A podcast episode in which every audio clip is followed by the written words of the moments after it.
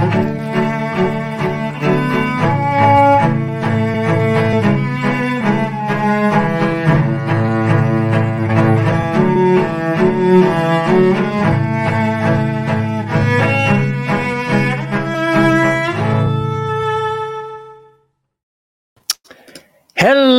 everyone, and welcome back to Rounding the News. My name is Liam Sturgis, and I will be your host for this weekly news roundup presented by Rounding the Earth. Now, before we get started, please don't forget to go to uh, roundingtheearth.locals.com. You can join our thriving locals community where I have posted the show notes for today's episode, along with links to watch the show live on Rumble, Rokfin, and Odysee, and yeah, even YouTube, as well as directly through the StreamYard platform. Uh, you can also, if you want to support the show, if and you're watching on Rumble, leave us a Rumble rant. If you're watching on Odysee or Rokfin, you can leave us a tip there. Now, joining the Rumbles, uh, Rumbles, joining the Rumbles community, rather, joining the locals community is a great idea. You can sign up uh, to support us uh, for as little as $5 a month or as a free member if you just want to be part of the community. But if you do sign up as a paid supporter, you can get access to our weekly uh, uh, locals exclusive streams where we talk about stuff that's not quite ready for the uh, major public discussion as my cat tries to take down my green screen. So bear with me there. Uh, okay. And if you want, you can get a free month of premium support. We do indeed have our promo code back up RTEJAN 2022. Or if you go to the locals page, roundingtheearth.locals.com, you should find um, this link to click there. Anyway, without any further ado, let's get started with the news. Jacinda Ardern resigns as New Zealand Prime Minister. Yes, that's right. As of February 7, 2023, Jacinda Ardern will no longer be Prime Minister of New Zealand. In her announcement, Ardern said, I am not leaving because it was hard. Had that been the case, I probably would have departed two months into the job. I'm leaving because with such a privileged role comes responsibility. The responsibility to know when you are the right person to lead and also when you are not. I know what this job takes, and I know that I no longer have enough in the tank to do it justice. It is just that simple. These comments spurred responses from media commentators suggesting Ardern was leaving due to burnout and or that abuse and threats against the prime minister contributed to her stepping down. However, um, however, as pointed out by Tom Slater in the National Post. Her choice to move on was far more likely to be related to her lower than ever approval rating and overall loss of confidence from her constituents. I quote, I'm not leaving because we can't win the election, she said, fighting back tears, but because I believe we can and will. And we need a fresh set of shoulders for that challenge. The global commentariat seems to have bought it, blithely ignoring the polls, which put her popularity at its lowest ever level in office. Indeed, it's testament to the enduring power of Jacinda mania among journalists, if not the New Zealand public, that many have repeated her reasoning for stepping down totally uncritically. In the UK, Sky News' Beth Rigby might as well have been Ardern's press secretary, so gushing was her take. I've only ever seen political leaders forced out or voted out, she tweeted. But in Ardern, we find a rare exception who again shows us how to lead differently. Now, recall that in 2020, Ardern cemented her position in the brick wall of authoritarianism when she asserted that her NZ government would be the single source of truth for all matters related to COVID 19. Let's watch. I've been watching for some days, and this is not unique to New Zealand, that in the midst of what is a global issue, as you would expect, there are a number of rumours that circulate. Uh, I am present on social media, I see it myself. Uh, I cannot go around and individually dismiss every single rumour I see on social media, as tempted as I might be. So instead, I want to send a clear message to the New Zealand public. Um, we will share with you the most up to date information daily. You can trust us as a source of that information. Uh, you can also trust the Director General of Health and the Ministry of Health. For that information, do feel free to visit at any time to clarify any rumour you may hear, covid19.govt.nz. Otherwise, dismiss anything else. We will continue to be your single source of truth. We will provide Yes, indeed. And in a rare case of fact checkers agreeing with things, did New Zealand PM Jacinda Ardern once say, unless you hear it from us, it is not the truth? Subheadline here, maybe more importantly, when and in what context did she say that? Well, Jordan Liles does go ahead and say it was correct attribution. She did say it. So thank you, fact check. Uh, yes, indeed. So moving on to our next topic. Albert Bourla was confronted over sudden deaths at Davos. Indeed, if you haven't heard, the World Economic Forum is on. And reporting from Davos, Switzerland, Rebel News reporter Avi Yemeni managed to ask Pfizer CEO Albert Bourla a number of rather uncomfortable questions about his company's experimental gene therapy, BNT 162b2, more commonly referred to, of course, as the Pfizer BioNTech COVID 19 vaccine. From Rebel News, I quote, Here's a list of every question Ezra and Avi asked Bourla, whose only responses were, Thank you very much and have a nice day. Here we go. When did you know that the vaccines didn't stop transmission? How long did you know that without saying it publicly? Why did you keep it a secret that your vaccine did not stop transmission? You said it was 100% effective, then 90%, and 80%, then 70%. But now we know that vaccines do not stop transmission. Why did you keep that a secret? Is it time to apologize to the world? To give refunds back to the countries that poured all their money into a vaccine that doesn't work? Are you ashamed of what you've done in the last couple of years? Are you proud of what you've done in the last couple of years? You've made millions off the backs of people's livelihoods. How does it feel to walk the streets as a millionaire on the backs of the regular person at home in Australia, in England, in Canada? What do you think about on your yacht? What do you think about on your private jet? Are you worried about product liability? Are you worried about myocarditis? What about the sudden deaths? What do you have to say about young men dropping dead from heart attacks every day? Why won't you answer these basic questions? No apology? Do you think you should be charged criminally for some of the behavior you've been a part of? How much money have you personally made off the vaccine? How many boosters do you think it'll take for you to be happy enough with your earnings? Who did you meet with here in secret? Will you disclose who you met with? Who did you pay commissions to? In the past, Pfizer has paid $2.3 billion in fines for deceptive marketing. Have you engaged in that same conduct again? Are you under investigation like you were before for deceptive marketing? If any other product in the world doesn't work as promised, you get a refund. Should you not refund countries that pay billions for your ineffective vaccine? And finally, are you only used to speaking to sympathetic media? Is that why you don't know how to answer questions? Indeed, as John Suits points out, Edward R. Murrow and Mike Wallace would both be proud of Avi and Rebel News. Indeed, journalism is not quite dead yet. All right, now moving into our main story for the t- for today: ending human dignity.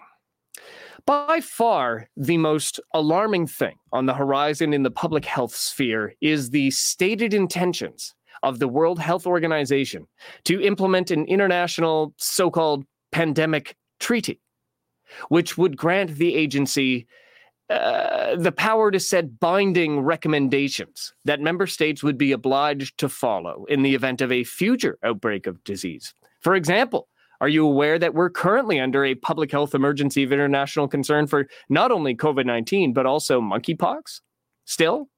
And as far as I know, polio? That's like a decade old. Anyway, the sixth meeting on these amendments was kicked off about a week ago with WHO Director General Tedros Adhanom Ghebreyesus announcing more than 300 proposed changes to the international health regulations. On January 17th, Unlimited Hangout published a discussion between investigative journalist Whitney Webb and Johnny Vedmore titled Jeremy Farrar and the WHO Now, they were discussing, of course, Jeremy Farrar of Wellcome Trust and his promotion to chief scientist at the World Health Organization. But a major part of that discussion moved into well, what does that mean? What are they gathering now to do next? And the pair pointed out that despite the WHO's stated intention to hold the final vote on these proposed amendments in May 2024, there is reason to believe they will move this date ahead without warning. As per, as per James Roguski on Substack, I quote, the official statements of the World Health Organization have consistently stated that they do not plan to adopt the proposed amendments to the international health regulations until the 77th World Health Assembly in 2024. However, if the proposed amendments to the international health regulations are submitted to the WHO by January 15, 2023, then they could be adopted by the 76th World Health Organization as early as May 2023. And why would they do this? Well, as Whitney and Johnny speculate in their Unlimited Hangout podcast, it may be a way to preempt inevitable protests that would come. So, by setting this date so publicly of May 2024, we've already seen there's been major pushback on various steps in this process of getting this treaty going. And to some level of success, in fact. The public, when they've been allowed to come in and say something, have largely rejected this idea. And if this goes further, as people understand the meaning of, well, they declare a public health emergency of international concern or a fake, as the acronym reads out, and that gives them the ability to supersede sovereign nations' ability to rule themselves. Well, that is rather alarming. So, May 2023, or yeah, might as well just drop them in there before the protests come in the summer. But even more alarming than this uh, is one of the amendments highlighted by Roguski and reiterated by Webb and Vedmore the removal of human dignity from the regulations altogether. So, here's what Article 3 used to say The implementation of these regulations shall be with full respect for the dignity, human rights, and fundamental freedoms of persons.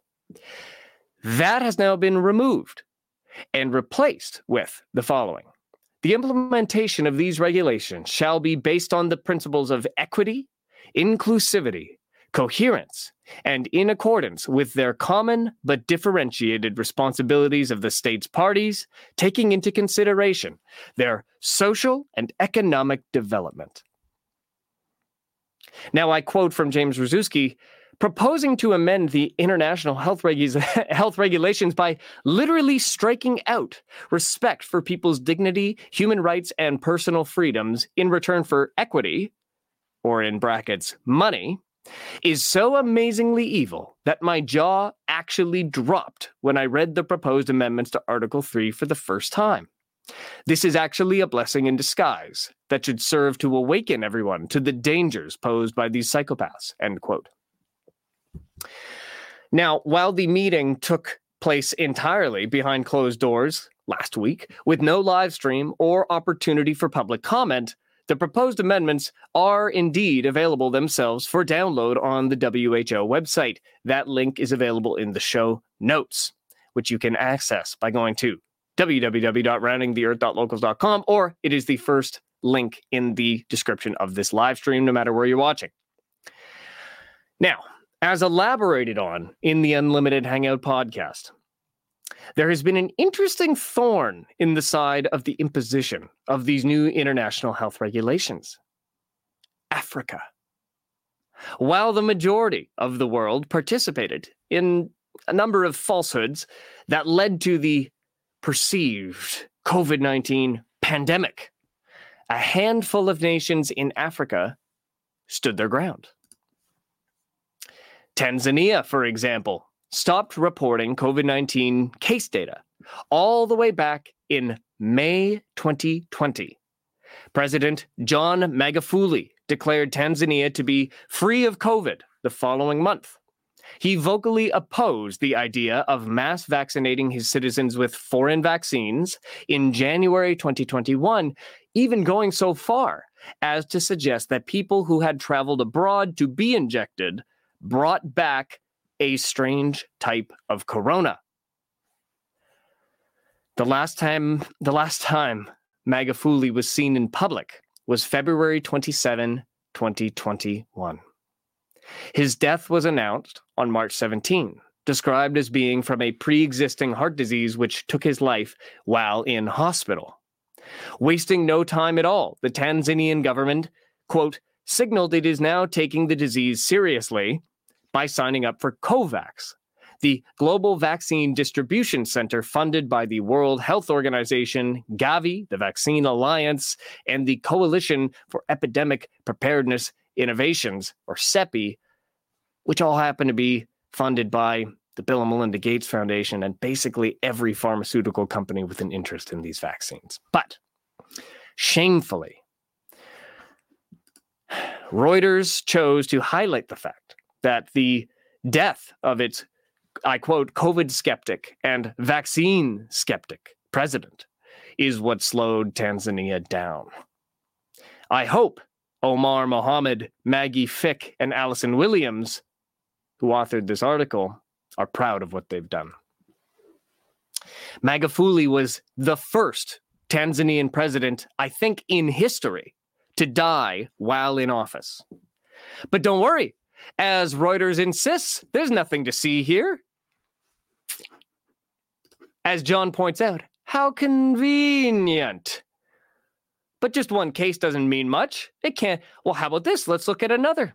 Another prominent example is Burundi, who, which opted not to impose lockdown measures of any kind. On May 12, 2020, President Pierre Nkurunziza expelled a World Health Organization delegation from the country, reportedly accusing the agency and its officials of unacceptable interference in Burundi's management of the coronavirus. Then, out of the blue, Nkurunziza, well, died suddenly. After a short illness, he was reported to have suffered a sudden heart attack while in hospital. So here's a question Why does this headline suggest in The Guardian that he was killed by COVID 19? The headline says Burundi president dies of illness suspected to be coronavirus. And then immediately under it, of course, it says government describes Pierre Nkurunziza's unexpected death as a heart attack. Chaos. Once again, Nkurunziza's death was implicitly celebrated, while his successor, Evariste Ndayishimiye, swiftly imposed preventative measures to combat the COVID 19 pandemic, which he declared was quote, the biggest enemy of Burundians. At the risk of sounding overly speculative, it occurs to me that it may be worthwhile to consider the possibility that the location of these two deaths and others is more important than it may have seemed back in 2020. It's food for thought. Or as ZYXE's, uh, ZYXZEVN suggests, the heart attack gun. Worth looking into. I'm not saying anything conclusively, but it would be worth revisiting last week's episode on hospitals. Now, Reuters can put out as many dismissive, insensitive propaganda pieces and fact checks as they like, but that doesn't conceal the reality that it's weird for so many dissident leaders, dissident heads of state, to die unexpectedly with so little explanation in such rapid succession. So novel was this phenomenon in 2020 that a team of uh, Africa researchers at the University of Edinburgh felt it necessary to come up with an explanation. Their paper, published in May 2021 in BMJ Global Medicine, focuses on those African leaders who reportedly died of COVID 19, blaming it on, I quote, comorbidity, poorly resourced healthcare, and possible restrictions in accessing out of country health facilities. The underreporting of cases, and later, the disproportionate impact of the so called South African variant, also known as 501Y.V2. All right. On the other hand, by August 2020, the world appeared to agree that Africa was basically doing fine. An article in Science suggested that large numbers of infections have occurred, but the death toll remains low. With antibody tests demonstrating widespread pre existing immunity to SARS CoV 2 among the Kenyans tested. Of course, what the Wellcome Trust funded scientists at the Kenya Medical Research Institute struggle to explain is that there are a few very good and rather obvious reasons why Africa had absolutely nothing to worry about. For example, the widespread prophylactic use of hydroxychloroquine. Come at me, YouTube. In both the domestic population and international travelers for the purpose of malaria prevention. What I have on screen right now is the Center for Disease Control and Prevention, yes, the US CDC, and their guidance on the use of hydroxychloroquine for purpose of traveling to Africa and other nations that have malaria. They say use it. They say it's safe in pregnant women, which I think is true. Anyway, I digress. More recently, however, it was a coalition of African leaders that managed to slow down the implementation of the updated international health regulations. Moses Keetile, Deputy Permanent Secretary in the Health Ministry of Botswana, read a statement on behalf of 47 African nations, indicating they would be withholding support for the amendments in May 2022. On screen, I have a video uh, from The Hill, Kim Iversen explaining exactly what happened. I recommend it. So, given the given this ongoing friction, it becomes hard to see what followed as anything short of a threat to Africa. Indeed, on October 23rd, 2022, the Johns Hopkins Center for Health Security and the Bill and Melinda Gates Foundation led a new pandemic preparedness exercise called Catastrophic Contagion. Held at the Grand Challenges annual meeting in Brussels, Belgium, the event's participants included primarily representatives of African nations, along with Bill Gates himself, and a handful of familiar names from previous such exercises, uh, such as Tom Frieden and Tom Inglesby, big biosecurity guys. What is unnerving about this particular exercise? Well, let's get to that in a sec. I want to play uh, a quick video for you.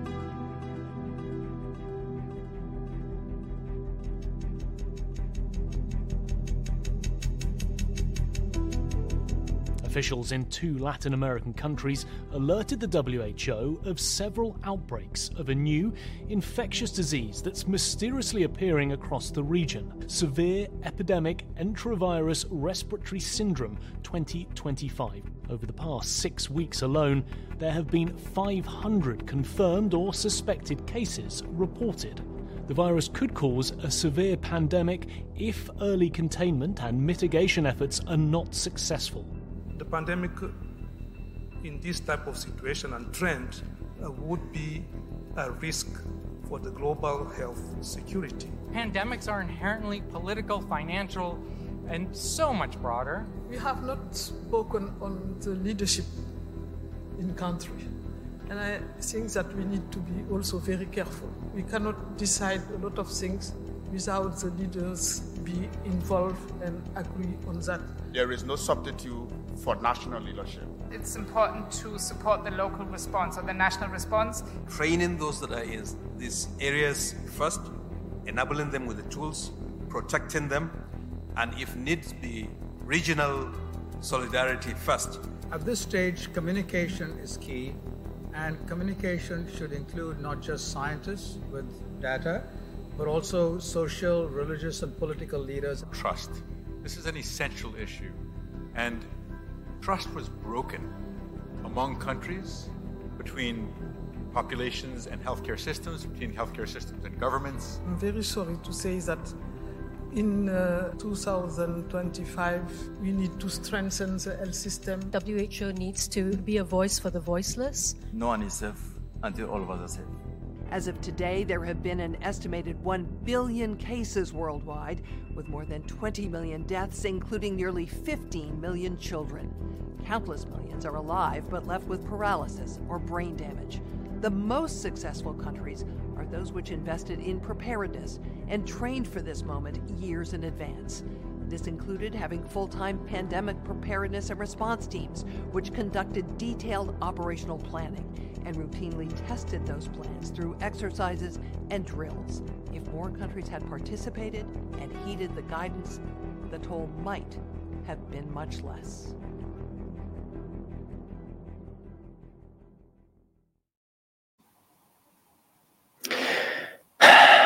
What is unnerving about this particular exercise, apart from Gates making a personal appearance as a participant, is that this fictional scenario focuses on African children.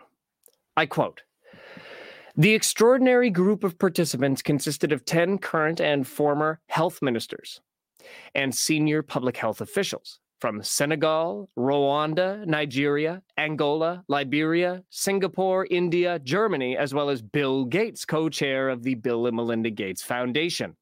The exercise simulated a series of WHO Emergency Health Advisory Board meetings addressing a fictional pandemic set in the near future. Participants grappled with how to respond to an epidemic located in one part of the world that then spread rapidly, becoming a pandemic with a higher fatality rate than COVID 19 and disproportionately affecting children and young people. Participants were challenged to make urgent policy decisions with limited information in the face of uncertainty. Each problem and choice had serious health, economic, and social ramifications.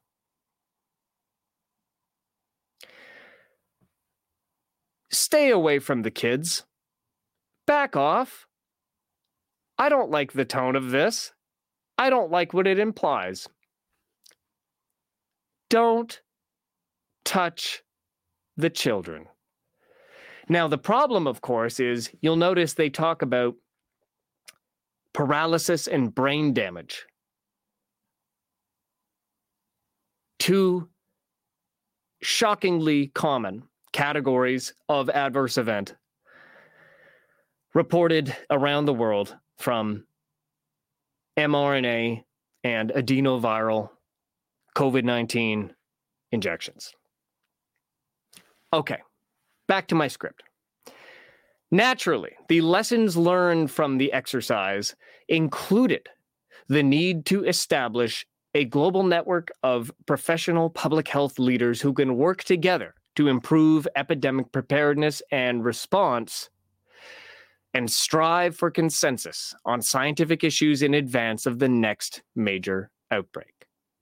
They specifically mention the need for a pandemic corps, in their words, which falls perfectly in line with what the WHO appears poised to push through.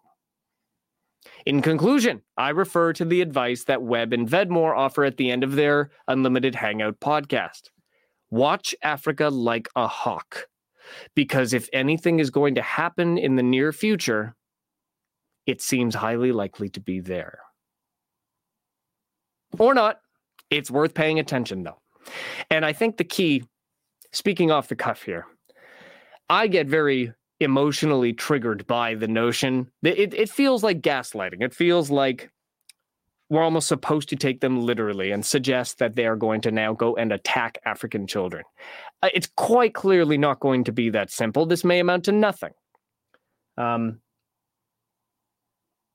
but it's worth paying attention to. There's there's some element of information here that is worthwhile to to take with us, and it is dangerous to speculate too much and to get carried away with our our, our creative thinking. So I, I don't I don't want to do that myself, and eh, I do think we need to help each other stay grounded. What does the evidence actually show?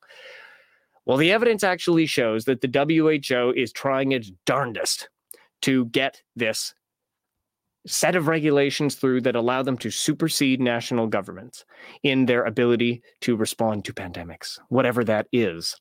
And that's the point. COVID 19, by definition, was not a pandemic. This monkeypox situation, it's unclear what that even was. Anyway, that's all for today, folks. Thank you so much for tuning in to Rounding the News, and I hope you learned as much as I did. If you have enjoyed the show, please remember drop us a Rumble rant uh, if you're watching on Rumble, or a tip on Rokfin, or a library token uh, do- donation on Odysee. And before you leave, if you haven't already, go sign up as a member on www.roundingtheearth.locals.com. You can do so for free, or if you want, you can use this wonderful promo code that I've got here.